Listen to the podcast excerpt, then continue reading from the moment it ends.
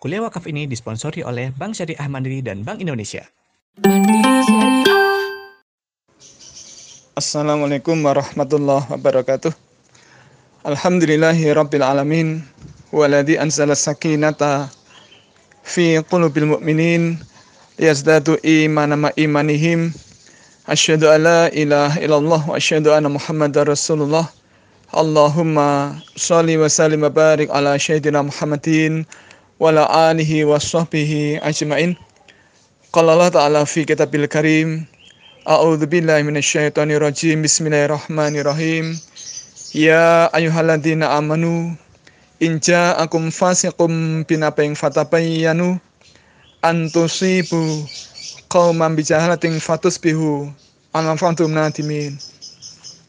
Ma'asyiral muslimin, jamaah yang kami hormati dan yang dimuliakan Allah Subhanahu wa taala, marilah kembali kita haturkan rasa syukur kita yang tiada terkira pada Allah SWT atas ridha dan perkenan Allah. Di sore hari ini kita masih sehat walafiat. Mudah-mudahan Allah izinkan kita semuanya sehat walafiat fisik kita, sehat walafiat iman kita, dan sehat walafiat rezeki kita, sehingga kemudian kita bisa semaksimal mungkin beribadah di bulan Ramadan ini. Yang kedua, semoga shalawat dan salam senantiasa Allah limpahkan kepada baginda Rasul Muhammad sallallahu alaihi wasallam, dan semoga Allah limpahkan pula kepada keluarga beliau, juga sahabat beliau, para tabi'in, para alim ulama, dan semoga terlimpah ruah pula kepada kita sekalian yang sore ini menyimak kajian kita. Ikhwan wal akhwat fillah rahimakumullah, di media sosial sekarang banyak sekali berita-berita hoax, berita-berita dusta. Dan kalau kita tidak hati-hati, kita bisa ikut serta menyebarkan dusta itu. Hoax, tulisannya hoax, bacanya hoax, adalah berita dusta, berita bohong, atau fake artikel, berita yang tidak benar.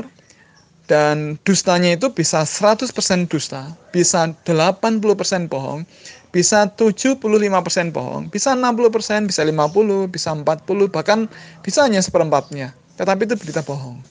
Nah, kalau kita tidak hati-hati, kita bisa ikut serta menyebarluaskannya. Nah, berita bohong itu bisa membuat pelakunya dipenjara.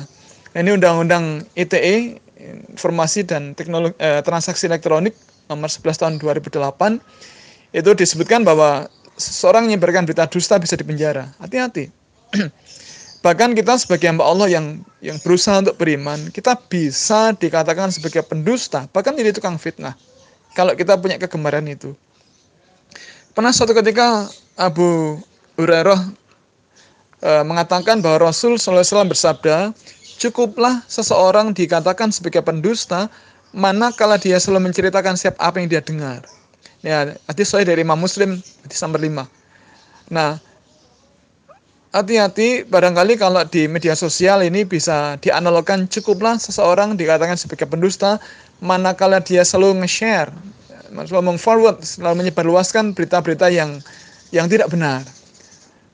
Bahkan ada hadis yang lebih tajam, Rasul mengatakan tidak akan masuk surga orang yang suka menyebarkan fitnah. Ulangi, tidak akan masuk surga orang yang suka menyebarkan fitnah. Hadis dari Imam Bukhari, Imam Muslim.